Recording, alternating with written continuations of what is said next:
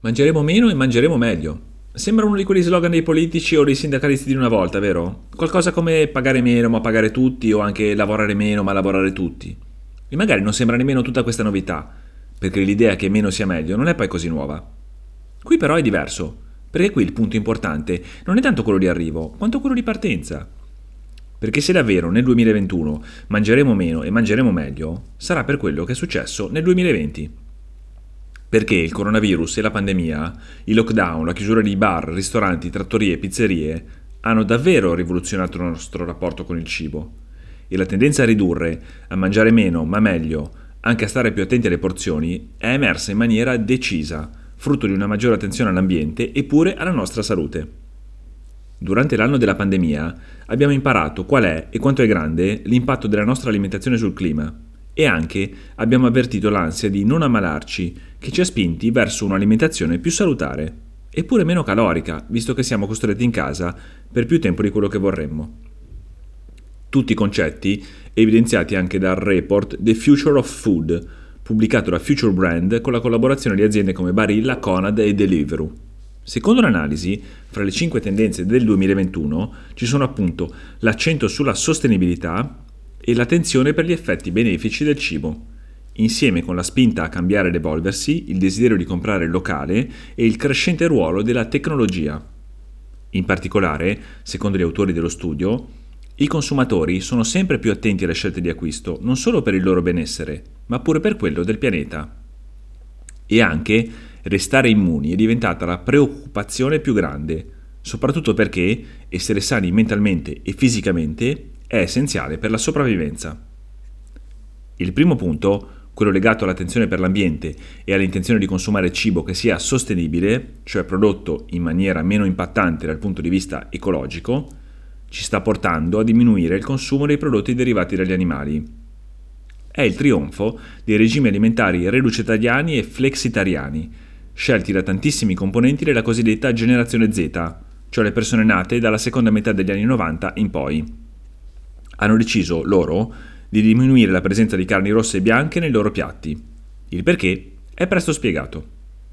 Produrre la carne inquina tantissimo in termini di suolo occupato e acqua consumata, soprattutto con i metodi cosiddetti intensivi, in allevamenti da decine di migliaia o centinaia di migliaia di capi di bestiame. Dunque, sempre più persone si stanno rivolgendo a cibi di origine vegetale per trovare lo stesso apporto di calorie, proteine e sostanze nutrienti scegliendo però una dieta che sia il più possibile sostenibile. Ma non è solo importante quello che si mangia, ma anche quanto si mangia. Nel mondo occidentale lo facciamo tantissimo, anzi non smettiamo praticamente mai di nutrirci, come mi aveva ricordato la nutrizionista da cui mi ero fatto spiegare la pratica del digiuno intermittente. Invece, se lo facessimo un po' meno, se mangiassimo un po' meno, ne avremo benefici anche noi, oltre alla terra. Di recente il WWF ha ricordato che la percentuale di persone in sovrappeso è sino a 5 volte più alta nei paesi più ricchi. Combinando questa informazione con la conferma che l'obesità è uno dei fattori aggravanti della Covid-19, si arriva al prossimo punto. Perché oggi, rispetto al passato, siamo più preoccupati dall'idea di ammalarci, più attenti a trovare modi per non ammalarci. Qualche giorno fa la nutrizionista Romina Cervigni, responsabile scientifico della Fondazione Walter Longo di Milano, mi ha raccontato con un pizzico di sorpresa che già prima dello scorso Natale, prima delle abbuffate delle feste, moltissime persone si erano rivolte a lei e alla Fondazione per essere aiutate con l'alimentazione. E che cosa volevano queste persone? Soprattutto sapere come mangiare per potenziare il loro sistema immunitario. Perché vogliamo sì vivere più a lungo, ma anche vogliamo farlo per bene, magari arrivare a cent'anni, ma arrivarci sani. Ed ecco che ritorna il discorso della qualità della vita e del cibo, che vince sulla quantità degli anni e del cibo. Oltre a scegliere gli alimenti giusti in una dieta prevalentemente a base di verdure di stagione, cui aggiungere pesce di piccola taglia, legumi, cereali integrali e poca frutta, mi ha spiegato la Cervigni, si può considerare l'idea di digiunare 12 ore al giorno, che sembra una cosa difficile, ma in realtà non è difficile. L'ideale è farlo di notte, cenare sempre alla stessa ora, per esempio fra le 8 e le 9 di sera, e non mangiare più sino alla mattina successiva, facendo colazione fra le 8 e le 9, 12 ore dopo appunto. Funziona? Banalmente è l'esperienza a dimostrare di sì, funziona. In Italia abbiamo tantissimi centenari che sono sani e longevi e molto spesso sono persone che mangiano poco e cenano presto.